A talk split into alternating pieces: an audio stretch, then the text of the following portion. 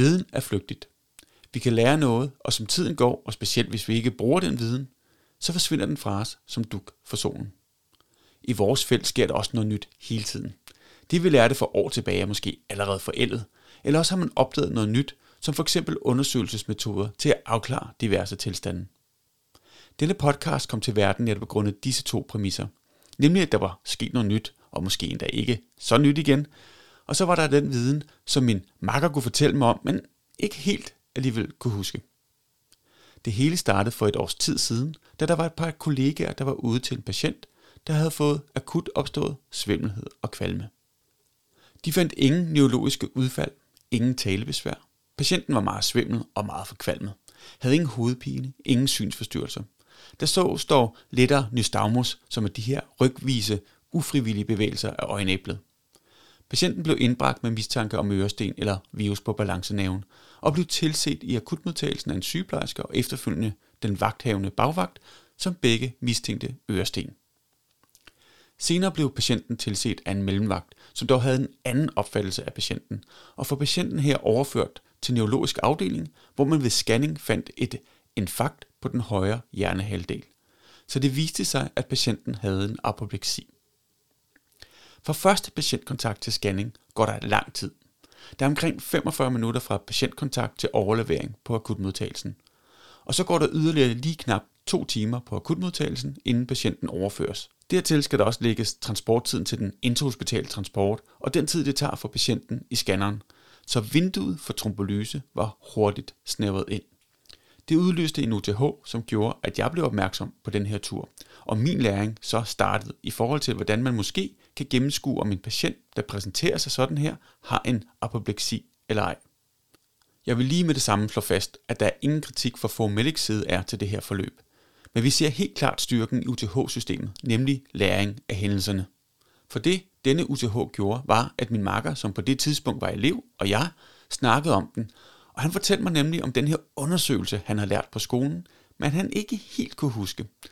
Så vi begyndte at kæmme nettet og fandt en artikel fra Ugeskrift for Læger fra 2019, som beskrev, hvordan man kan bruge head impulse, nystagmus og test of skew som en indikator for apopleksi i forbindelse med akut opstået svimmelhed og nystagmus, hvilken forkortes HINS. Jeg hedder Peter Bæk.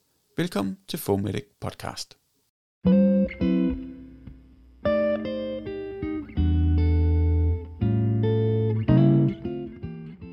Jeg er taget til Køge Hospital, eller rettere Ørenæse Halsafdelingen på Køge Hospital. For at mødes med dig, Kasper, kan du ikke lige sætte et på på, hvem du er og hvad din baggrund er? Jo, og jeg hedder Kasper Grønlund. Jeg er læge og phd studerende på Ørenæse Halsafdelingen på Køge Sygehus. Og øh, jeg har stor interesse i svimmelhed i sig selv, og øh, er i gang med en PhD, som jeg er halvvejs igennem, hvor mit primære fokus det er min hjertesygdom, men øh, har også forsket en del i den akutte svimmelhed og det her akutte vestibulære syndrom, som, øh, som jeg tænker, vi skal snakke lidt mere om i dag. Ja, se nu øh, skal vi jo tale om et værktøj eller en undersøgelse, der er med til at identificere apopleksi. Så hvorfor er, du, hvorfor er det, at du som øre hals speciale kan bidrage til det her? For er det ikke neurologerne, der er specialister i det her med apopleksi? Jo, det er jo, det er jo helt rigtigt. Det er apopleksien, det hører selvfølgelig til i, i neurologien. Øh, man kan sige, den her patientgruppe, den måde, de præsenterer, præsenterer sig på, det er typisk med den akut opståede og vedvarende svimmelhed. Og den symptompræsentation kan både ligge under en neuritis vestibularis, altså en virus på balancenaven, som vi klassisk kender det, som er den hyppigste årsag til det, men det kan også ligge under en apopleksi i, i det bagre kredsløb. Så, så derfor så ser vi mange af de her patienter, og øh, der er det selvfølgelig også en vigtig del af det, at vi kan, vi kan udrede og, og differentialdiagnostisk øh, overveje, hvornår det er en, kan være en central årsag, der skal videre til neurologien. Okay, jamen så giver det jo rigtig god mening, øh, og det her, jeg tænker, at hint kommer ind i billedet. Øh, men som jeg forstår det, så er det det her akut vestibulær syndrom, som du også snakker om, hvor man kan finde ud af, at der skulle være tale om den her apopleksi. Kan du forklare lidt om det her akut vestibulær syndrom? Øh, altså, hvad er det, og hvor hyppigt forekommer det, og hvad kan udløse det? Akut vestibulær syndrom, det er øh, defineret som akut opstået og vedvarende svimmelhed, og man plejer at sige det uden andre oplagte neurologiske udfald. De har typisk også tegn på noget nytilkommen dysfunktion af det vestibulære system, altså noget vegetative symptomer i form af kvalme og opkast.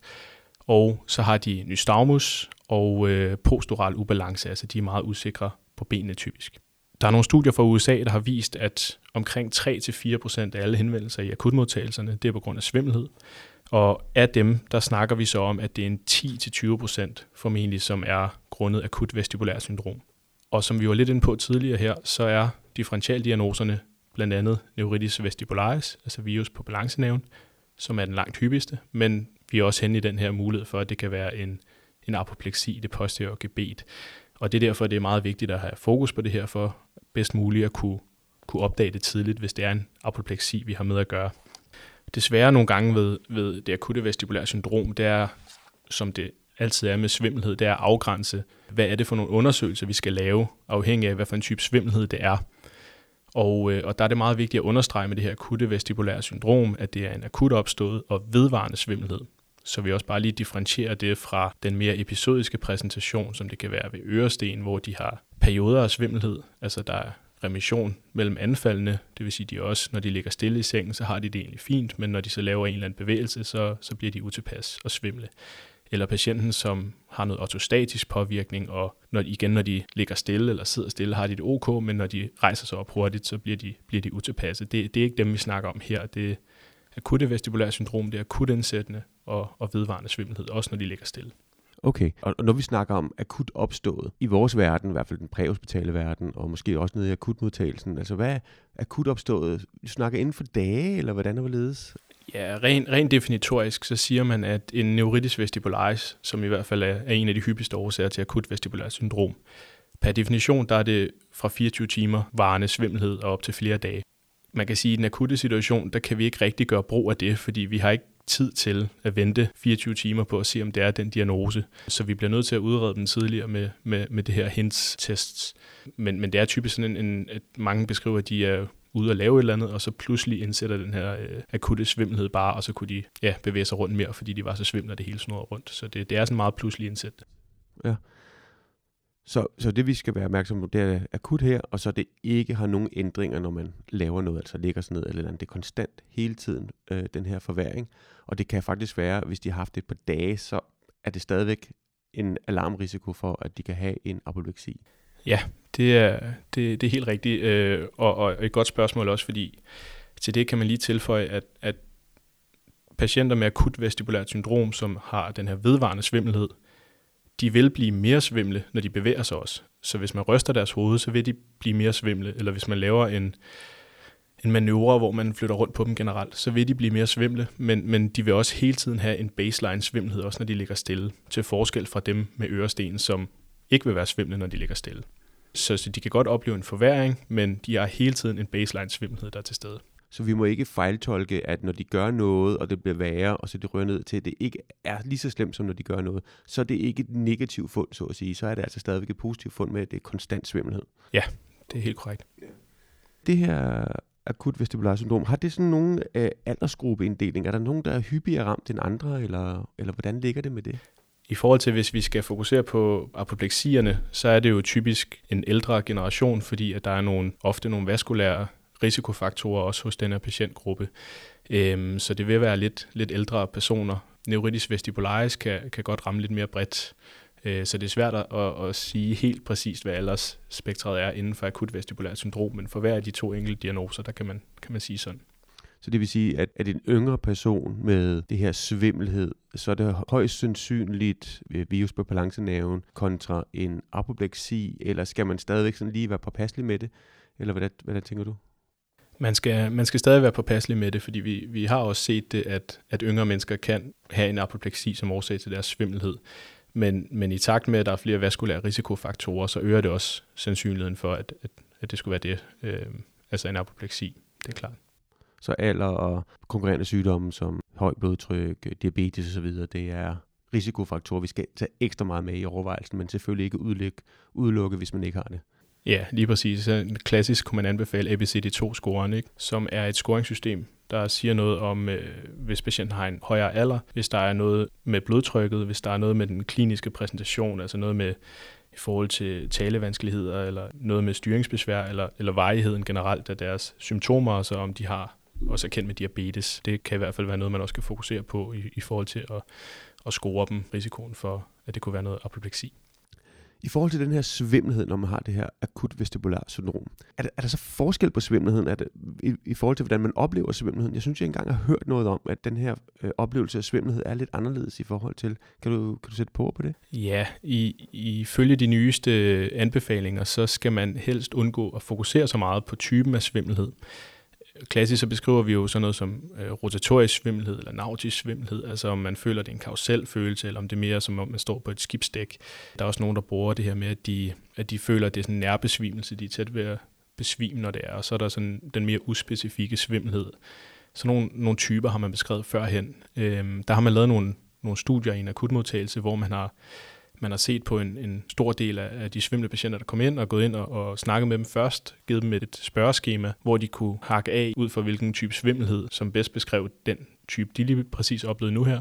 Og man snakkede også sådan lidt mere løst med dem, hvor de fik lov at beskrive deres svimmelhed. Og så kom man i gennemsnit tilbage efter 6 minutter, spurgte dem igen, og der var det knap 52 procent, som ændrede deres type af svimmelhed øh, ved, den, ved den næste beskrivelse. det, det siger noget om, at øh, patienterne ofte har svært ved at beskrive deres svimmelhed, og det giver egentlig god mening, fordi det er ikke noget, vi tænker over til daglig, vores svimmelhed. Balancen står i sig selv lidt i baggrunden. Det er ikke noget, vi tænker over til daglig, at vi godt kan gå og holde balancen osv. Det er først i et øjeblik, at den ikke virker længere, at vi så bliver rigtig invalideret af det, men vi har ikke sådan et, et, et godt sprog til at beskrive vores svimmelhed. Så, så generelt så anbefaler man, at man ikke fokuserer så meget på typen mere, men at man i stedet lægger sit fokus på timing, altså hvordan det er opstået, om det er akut opstået eller mere gradvist opstået, den her svimmelhed. Og så hvis den er akut opstået, om, øh, om det er noget, der kan fremprovokeres ved en bevægelse, det kunne det være ved, hø- ved øresten, som vi var inde på, eller øh, om det er noget, der bare optræder helt spontant, uden at øh, der er noget, der kan fremprovokere det. På den måde så kan man lidt hurtigere opdele i, hvad er det egentlig for en type svimmelhed. Den akut opstået og vedvarende, som det er ved det akutte vestibulære syndrom, eller den mere akut opstået, men med de her periodiske anfald, der eventuelt kan fremprovokeres ved, ved hovedbevægelse, som det er ved øresten.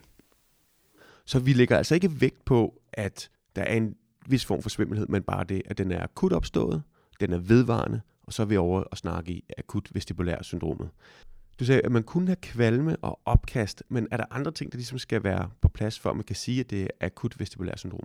Ja, det er nemlig rigtig godt uh, lige at påpege den del. Uh, nystagmus vil vi også gerne se er til stede, og det har noget at gøre med, at når vi skal lave hints, som er de her tre bedside-undersøgelser, jeg også vil komme ind på senere, så head impulse-testen, den er ikke valideret til patienter uden nystagmus. Og som udgangspunkt, så er nystagmus et udtryk for, at der er en påvirkning af det vestibulære system. Så man siger normalt, at nystagmus skal være til stede for, at man så kan lave sin head impulse test også. Så øh, akut opstået, vedvarende svimmelhed, de er typisk kvalme og opkast, og så øh, er nystagmus også til stede. Så, så er vi hen imod at skulle lave hens. Så det vil sige, hvis vi skal prøve at gennemskue, om om den her akut opståede vedvarende svimmelhed med nystagmus, det er en apopleksi, så skal der være de her to ting til stede som minimum. Ja, det, for at lave hints, når man skal lave den, ja.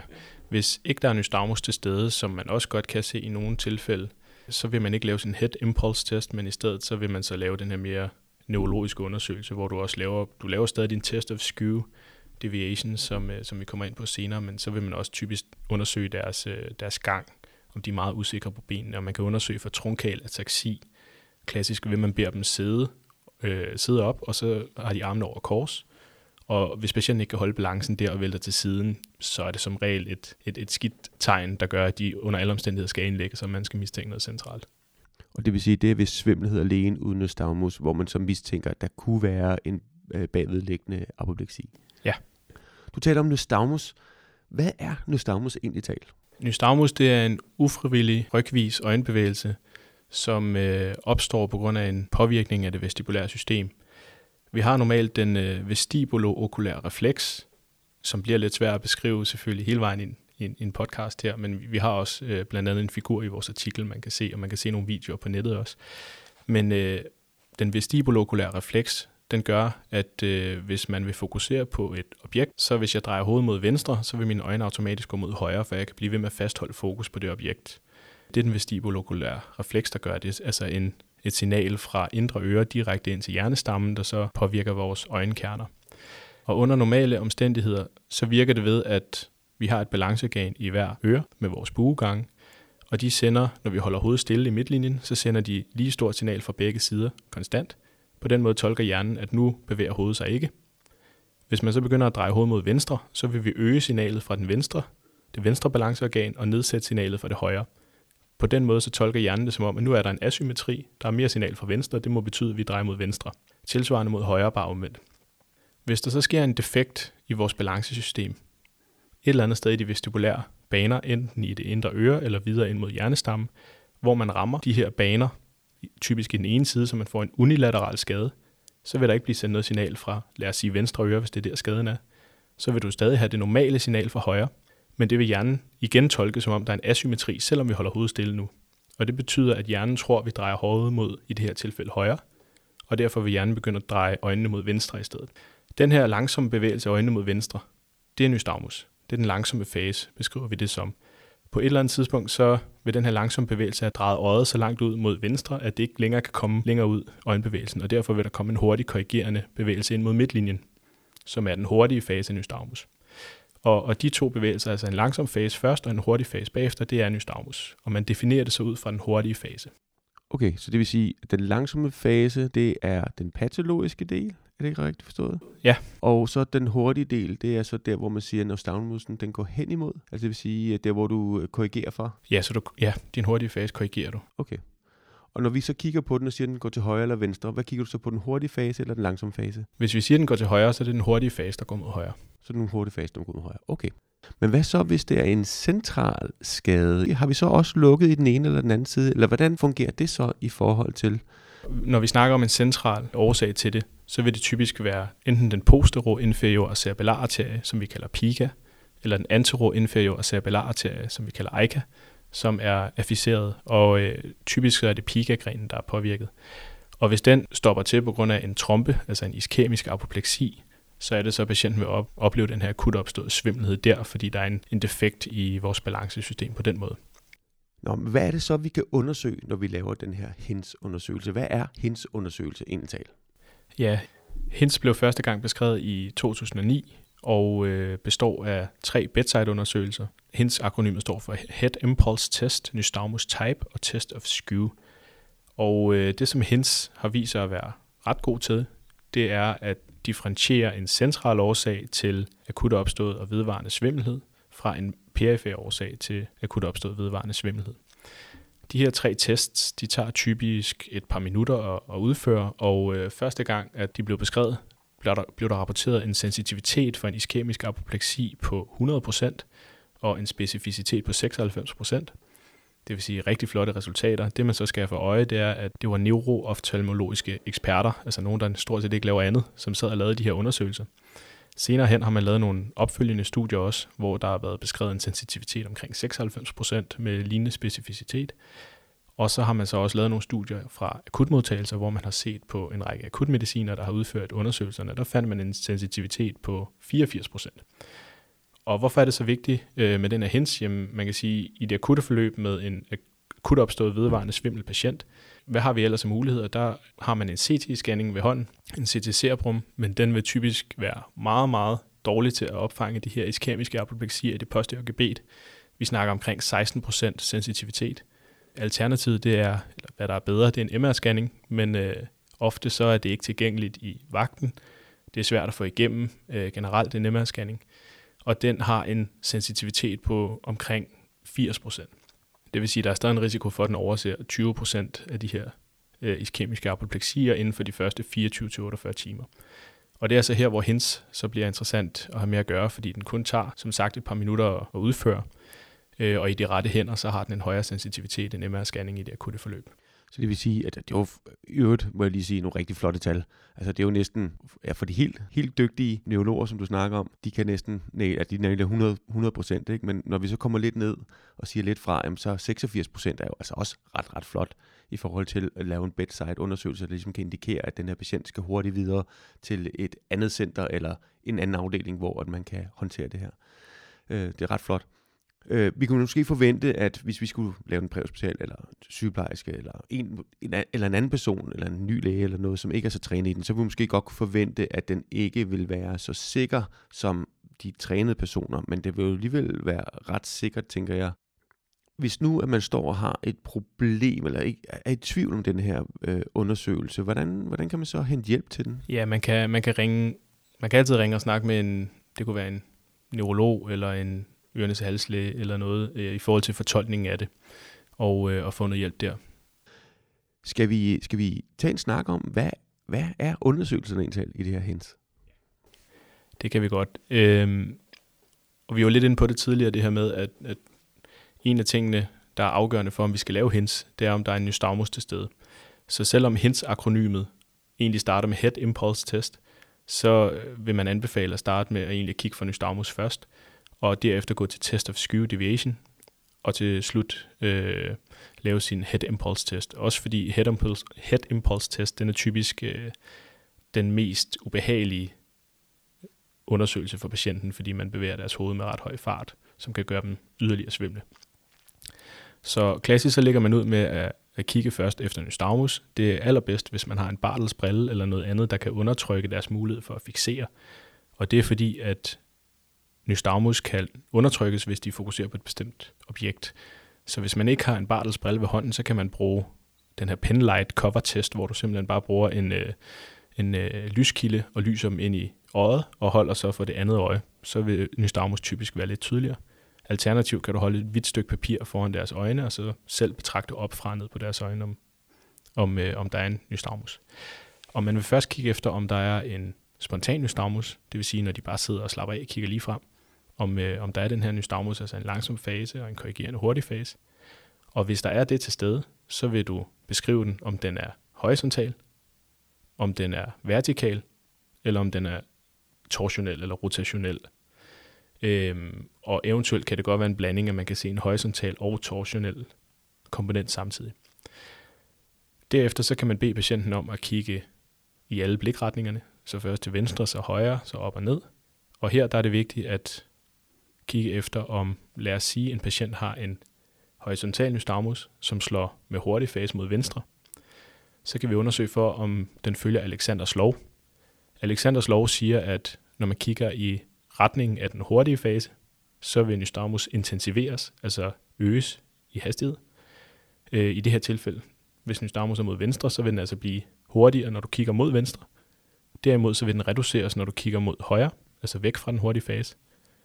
Og, øh, og hvis den følger den, så følger det Alexanders lov og tyder umiddelbart på en PFR-årsag, men uden at kunne være helt sikker på det. Hvis derimod at nystagmus spontant slår vertikalt, så er det et centralt tegn. Eller hvis den slår rent torsionelt, uden nogen horisontal komponent, så er det også et centralt tegn. Når man så undersøger de her forskellige blikretninger, der kigger man netop på, om den følger Alexanders lov. Hvis ikke den følger Alexanders lov, det vil sige, nystagmus er spontant mod venstre. Når jeg kigger mod venstre, slår den stadig mod venstre. Men når jeg så kigger mod højre, så begynder den i stedet at slå mod højre, altså den skifter retning. Det er også et centralt tegn, som øh, man skal gå videre med. Godt. Det vil sige, at hvis jeg har nystagmus, der går mod venstre, og jeg kigger mod venstre, så vil det slå mod venstre. Og hvor at, ja, hvis jeg så kigger den modsatte side, så vil den stadigvæk slå mod venstre. Så er det perifært. Så tyder det på en perifær årsag, ja. Og hvis jeg har en nystagmus, der går mod venstre, jeg kigger til venstre, den stadigvæk slår mod venstre. Hvis jeg så kigger til højre, og den vender, og så slår mod højre, så er det et tegn på, at det kan være centralt. Ja, så er det et centralt tegn, ja. Okay. Og så siger du, at hvis jeg har en nystagmus, der begynder at gå vertikalt, altså op og ned, i stedet for til siderne, så er det også et tegn på centralt. Ja, så er det centralt, ren vertikal, eller når den er vertikal, ja. Og så nævnte du torsionelt. Torsionelt. Ja, lige præcis. Kan du sætte et bord på, hvad er det? Øh, jamen det er, at den hverken bevæger sig op og ned, eller fra side til side, men at den egentlig bare står og drejer enten mod uret eller med uret rundt, altså laver sådan nogle små torsionelle eller rotatoriske komponenter, så den bevæger sig ikke horisontalt eller vertikalt, men står bare og roterer. Okay, ah, meget interessant. Godt, det var sådan nystagmus-delen af hens. Og så det næste, siger du, hvad er det, vi skal kigge på der? Det næste, det vil så være Test of Skew Deviation. Og hvad betyder skew? Skew Deviation, det er et centralt tegn, og øh, det er egentlig en vertikal fejlstilling imellem øjnene. Det vil sige, at de ikke står fuldstændig i plan. Og øh, det har noget at gøre med de ligevægtsbaner, som kører ind i hjernestammen, at de typisk er påvirket. Man kan meget sjældent også se det ved perifær skade, men det vil meget, meget hurtigt blive kompenseret for, så, så, de ikke, så det ikke er til stede. Hvorimod ved centralt, der vil det være, være til stede. Og det man gør, det er, at man laver en alternerende covertest. Det vil sige, at man afdækker et øje ad gang, skiftevis. Så dækker først det venstre øje, så bagefter det højre, og så står man hele tiden og fokuserer på det øje, man afdækker. Om der kommer en vertikal bevægelse af øjet.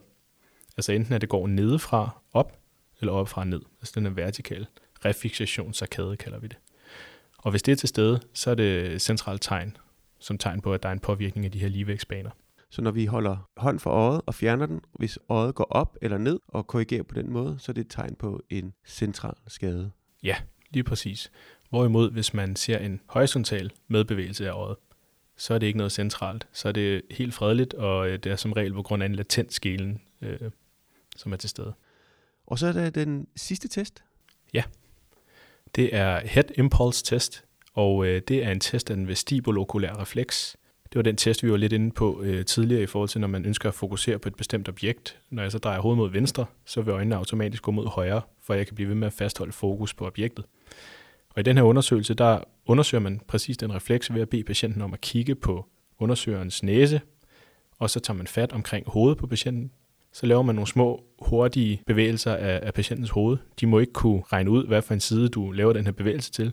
Så, så det skal være sådan lidt variation i det, at man kører lidt forskelligt mod højre og mod venstre for patienten. Og så gælder det om at få en hastighed op på omkring 150 grader i sekundet, for at man isolerer den buegang, man undersøger. Det man så ser efter, det er, når du laver den her hurtige hovedbevægelse, altså drejer patientens hoved hurtigt mod, lad os sige, patientens højre, om de så kan blive ved med at fokusere på undersøgerens næse, eller om de taber fokus. Altså øjnene, de driver med hovedbevægelsen ud, for at de så laver sådan en forsinket catch-up så kalder vi det, altså en forsinket øjenbevægelse, der retter ind på næsen igen. Hvis de har sådan en forsinket bevægelse, altså at de ikke kan holde fokus på næsen, de taber fokus, fordi øjnene følger med hovedbevægelsen ud til siden, og de så bagefter kigger ind på næsen, så er det et tegn på en perifær årsag, fordi det er vores nerve fra det indre øre, der er påvirket, skadet, som gør, at den ikke får sendt signal ind, og derfor kan de ikke fokusere. Hvis derimod de godt kan fokusere, men det er vigtigt her at understrege, at det kun ved dem med akut opstået vedvarende svimmelhed. Hvis de godt kan fokusere, altså refleksen er helt normal til begge sider, så er det et centralt tegn. Så det er her, man skal holde tungen lige i munden i forhold til at tolke den. Så et, et positivt fund, altså refleksen ikke virker, det er faktisk en god ting, hvorimod hvis den er helt normal ved den her patientgruppe, så er det et centralt tegn. Og det har noget at gøre med, at, at den vestibulokulære refleks og dens baner, det løber fra indre øre ind igennem hjernestammen, men som vi var inde på tidligere, med de her grene, som er påvirket, pika og aika-grenen, det er lillehjernen, det typisk vil påvirke og, og dele af hjernestammen, men det er ikke noget, der som påvirker den her trællede refleksbue, som er en vestibulokulær refleks. Så på den måde vil den være normal ved den her patientgruppe. Så det vil sige, at når vi har en positiv test, så er den patologisk. Det vil sige, når du kigger ud til siden, og der er det her slup ind, øjnene går med ud, og så fokuserer de tilbage igen, så er det en positiv test, og det er et tegn på patologi, altså en perifer skade. Ja. Hvorimod, at hvis øjnene de forbliver og kigger på din næse, det vil sige, det vi faktisk kunne se på alle mennesker, som er fuldstændig normale, jamen så er det faktisk en negativt forstået på den måde, så kan det være en cerebral eller en, en central skade, altså en apopleksi. Ja, lige præcis. Og jeg er glad for, at du nævner det med, hos alle normale mennesker også vil have det, fordi det er nemlig derfor, det er så vigtigt at understrege, hvem er det, vi skal lave de her undersøgelser på. Og, og, og det er helt rigtigt, at en, en normal refleks hos dem med akut opstået vedvarende svimmelhed, det tager vi egentlig som et centralt tegn. Men hvis vi nu sad og lavede den her undersøgt refleksen på hinanden, så vil vi jo også have en normal refleks. Det betyder ikke, at vi har en central årsag til, til noget, så det er jo afgrænset til den her patientgruppe med akut opstået vedvarende svimmelhed. Så det var de tre test. Så hvordan skal vi fortolke dem her? Hvad, hvordan kan vi huske, hvilken er, er hvad i forhold til, når vi skal få det her billede, om det er en perifer eller en central skade?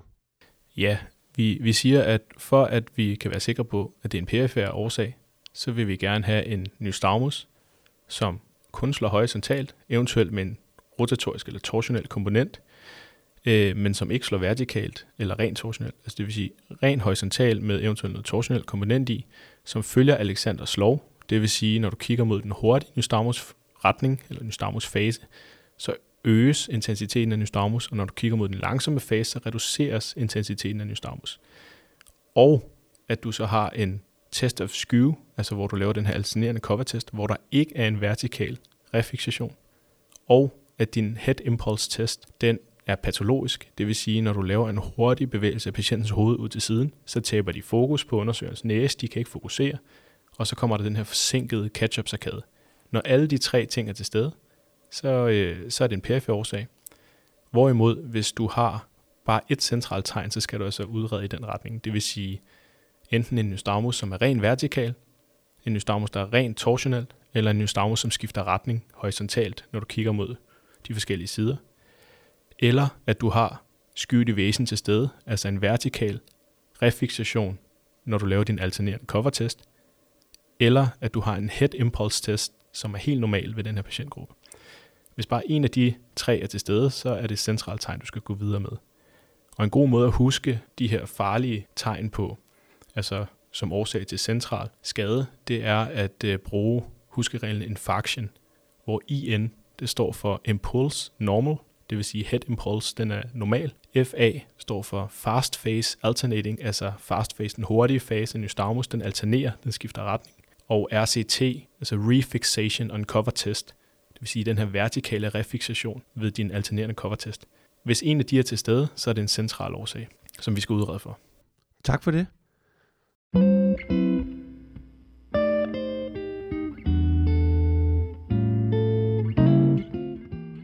Jeg skal med det samme sige et stort tak til Kasper for at vil være med til at lave den her podcast. Jeg må sige, at det kan godt virke let og komplekst, men alligevel er undersøgelsen overkommelig at lære, og en måde, hvor vi forhåbentlig kan være med til at screene og fange de her svimmelhedstilfælde, hvor der kan være tale om en apopleksi som den udløsende faktor. Efter jeg var gået i gang med den her podcast, fandt jeg ud af, at udover at Hens har været en del af behandleruddannelsen, jamen så har det også været en del af den årlige vedligeholdelsesuddannelse hos Hovedstadens Beredskab et par år i træk. Jeg fandt også ud af, at vores gode ven og kollega Ulrik Jørgensen også har lavet en episode på hans podcast, IMS Podcast, om netop Hens. Men her der afdækker de altså også andre årsager til svimmelhed, og den er helt klart et lyt værd. Den var bare faldet mellem to stole hos mig, og derfor kendte jeg den desværre ikke. Men det viser bare, hvor vigtigt det er, at vi deler viden med hinanden. Når vi hører om noget nyt, jamen så skal vi have en dialog med vores kollegaer, om de også kender til det. Vi skal finde samme viden flere forskellige steder og holde det mod hinanden. Vi skal genlytte, genlæse og genfortælle den her viden for at holde os skarpe og dermed sammen løfte vores niveau. Jeg er i hvert fald glad for den her UTH, som plantede frøet til viden om hens for mig.